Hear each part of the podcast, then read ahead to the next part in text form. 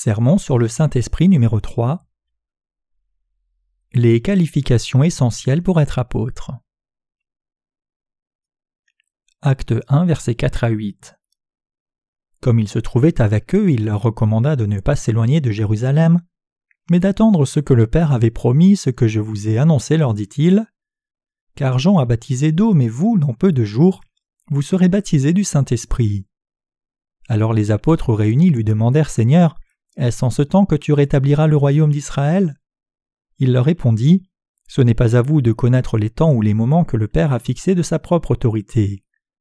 Mais vous recevrez une puissance, le Saint-Esprit survenant sur vous, et vous serez mes témoins à Jérusalem dans toute la Judée et la Samarie, et jusqu'aux extrémités de la terre. Dans le plan du salut de Dieu, les ministères de Jésus étaient absolument indispensables. Ces ministères étaient constitués du baptême que Jésus a reçu de Jean, du fait qu'il ait porté les péchés du monde et soit mort à la croix, et de sa résurrection. Une promesse fut déclarée entre Dieu et nous disant qu'il donnerait le Saint-Esprit en don à ceux qui croient dans cette vérité. Le Saint-Esprit que Dieu donne à ceux qui obtiennent le pardon de leurs péchés est un cadeau qui n'est accordé qu'à ceux qui croient dans l'évangile de l'eau et de l'Esprit, exactement comme Dieu l'a établi. Acte 1 verset 4 dit Comme il se trouvait avec eux, il leur recommanda de ne pas s'éloigner de Jérusalem, mais d'attendre ce que le Père avait promis, ce que je vous ai annoncé. Jésus commanda aux apôtres Pour recevoir le Saint-Esprit promis, ne quittez pas Jérusalem, mais attendez. Jérusalem fait spirituellement référence à l'Église de Dieu, où l'évangile de l'eau et l'esprit a ses fondements. Par conséquent, Dieu commanda au sein de l'Église de Jérusalem de demeurer dans l'Église pour recevoir le Saint-Esprit. L'Esprit Saint est un don pour ceux qui sont nés de nouveau. Les apôtres continuaient d'entendre la promesse du Seigneur à l'effet qu'il leur enverrait le Saint-Esprit. Acte 1, verset 5 déclare Car Jean a baptisé d'eau, mais vous, dans peu de jours, vous serez baptisés du Saint-Esprit. Nous devons réaliser que la Bible nous dit que la foi de ceux qui ont reçu le Saint-Esprit n'est pas le résultat de leurs propres actions ou œuvres, mais le résultat de leur foi dans l'évangile de l'eau et de l'esprit. Acte 2, verset 38, 3, verset 19. En d'autres mots, le fait de recevoir ou non le Saint-Esprit dépend absolument de la promesse que Dieu a établie, et non de nos propres efforts ni d'aucun accomplissement spirituel. Comme c'est écrit dans les quatre évangiles, l'Esprit Saint vient inévitablement sur ceux qui croient en l'évangile de l'eau et de l'Esprit. L'Esprit de Dieu est un don accordé à ceux qui croient dans la rémission du péché donné par Jésus. Nous pouvons réaffirmer en nous appuyant sur tellement de phrases de la Bible que le Saint-Esprit descend sur ceux qui croient dans l'évangile du baptême de Jésus et de son sang. Ceux qui ont reçu le Saint-Esprit dans la Bible sont ceux qui croient en l'évangile de l'eau et du sang comme accomplissant la rémission du péché. Du passage central précédent, nous pouvons constater que la puissance de ce Saint-Esprit n'est pas pour la chair, mais pour la mission mondiale. Vous serez mes témoins. Le but de la demeure du Saint-Esprit, autrement dit, est de faire de nous les témoins de Jésus.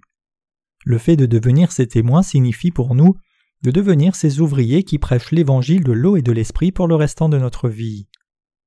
Les saints appartiennent déjà à l'Esprit Saint et sont ses serviteurs. Le Saint-Esprit œuvre avec l'évangile de l'eau et du sang, c'est la puissance du véritable évangile. Lorsque nous regardons de près le résumé de la première Pentecôte en acte 2, nous pouvons constater que le baptême du Saint-Esprit fut répandu sur les disciples pour leur permettre de répandre l'évangile de l'eau et de l'esprit donné par Jésus. Parmi les ministères du Saint-Esprit, le but de sa venue doit être trouvé dans le fait de favoriser la diffusion de l'évangile de l'eau et de l'esprit. Lorsqu'il est question du jour de la Pentecôte, nous l'associons généralement avec le chaos, perdant de vue le moment exact de la descente du Saint-Esprit. De nos jours, nous l'associons avec des rassemblements où des gens gisent sur le sol, prétextant que lorsqu'ils ont reçu le Saint-Esprit, ils furent remplis de l'Esprit et tombèrent sur le dos, et qu'ils ont une relation fraternelle avec le Seigneur pendant plusieurs jours, se soulevant et tremblant de façon incontrôlée, leurs mains bougeant comme si elles étaient sous l'effet de choc électrique. Mais cela n'est pas l'œuvre du Saint-Esprit. Le Saint-Esprit n'œuvre pas de cette façon, il œuvre uniquement avec la parole de Dieu et spécialement avec l'évangile de l'eau et de l'esprit. Croyez-vous en l'évangile de l'eau et de l'esprit qui vous permet de recevoir le Saint-Esprit? Ou recherchez-vous encore des méthodes humaines pour recevoir l'Esprit Saint? Le Saint-Esprit vient lorsque les gens se repentent de leurs péchés avec des prières de repentance ou lorsqu'ils abandonnent leurs idoles. Recevons-nous le Saint-Esprit en priant? Ce qui nous rend réellement capables de recevoir le Saint-Esprit, c'est l'Évangile qui contient le baptême et le sang de Jésus. Il n'y a aucune autre façon que de connaître l'Évangile du baptême et du sang de Jésus, l'Évangile qui nous permet de recevoir le Saint-Esprit donné par Dieu, d'y croire et d'accepter cet Évangile dans nos cœurs. La descente du Saint-Esprit au jour de la Pentecôte fut l'accomplissement de la parole de prophétie donnée par le prophète Joël. Joël 2, verset 29. Et Dieu donne le Saint-Esprit à ceux qui, en cette ère, croient en l'évangile de l'eau et de l'Esprit. L'Esprit Saint vient sur ceux qui croient dans l'Évangile qui a pardonné et effacé tous les péchés du monde entier, par le baptême de Jésus, son sang à la croix, sa mort et sa résurrection. Vous aussi, recevrez assurément l'Esprit Saint en cadeau quand vous croirez dans l'évangile de l'eau et du sang. En quel genre d'évangile les disciples de Jésus croyaient-ils? Les disciples furent ceux qui crurent au baptême que Jésus reçut et au sang qu'il versa pour sauver les pécheurs. Pourquoi? La raison à cela est très bien décrite dans le passage d'Acte 1 versets 21 à 26.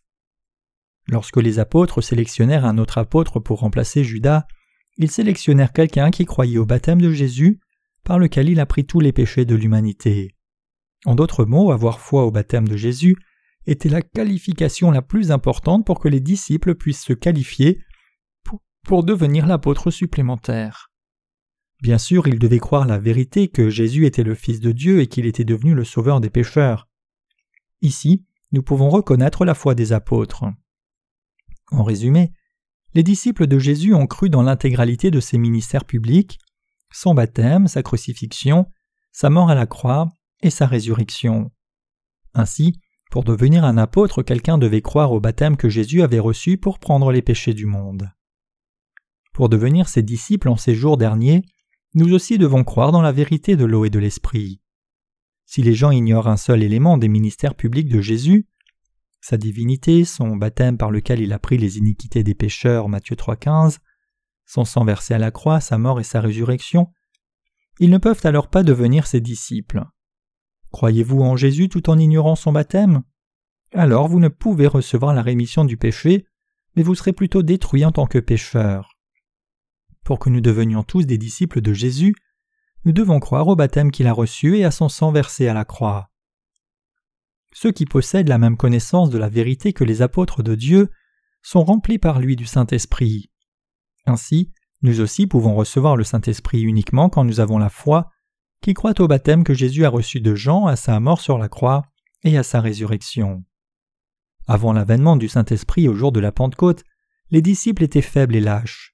Mais lorsque Dieu déversa l'Esprit Saint sur eux comme il l'avait promis au prophète Joël, ils devinrent tous forts et courageux pour prêcher l'évangile de l'eau et de l'esprit publiquement.